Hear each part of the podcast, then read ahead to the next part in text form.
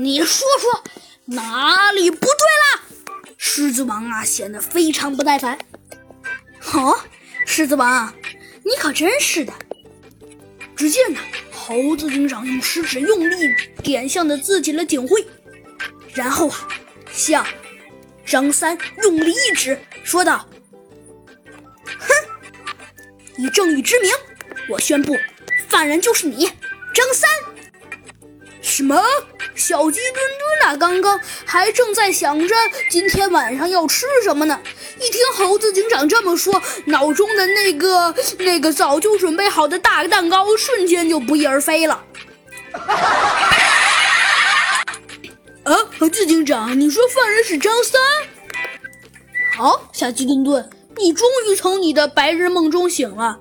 呃呃嘿嘿，呃，猴子警长，没什么，呃，对不起啊。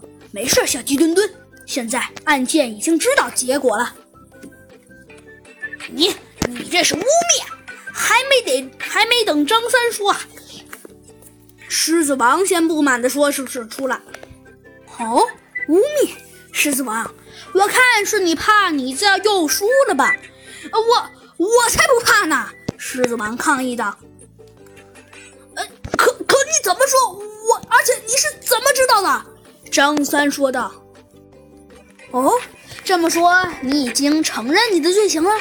好吧，既然你承认了，那我也不跟你废话多说了。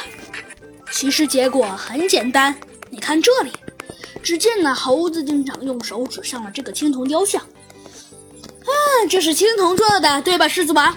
呃，对啊。好，这就显明了，青铜是一种铿擦的金属材料。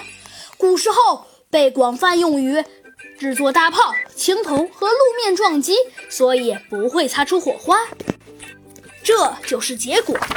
而你说会擦出火花，而这又怎么解释呢？猴子警长严厉的声音问道。哎，哎，好，我承认。就这样，猴子警长和小鸡墩墩。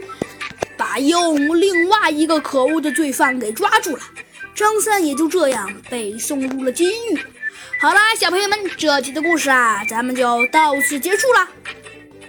那我们下集再见吧，拜拜。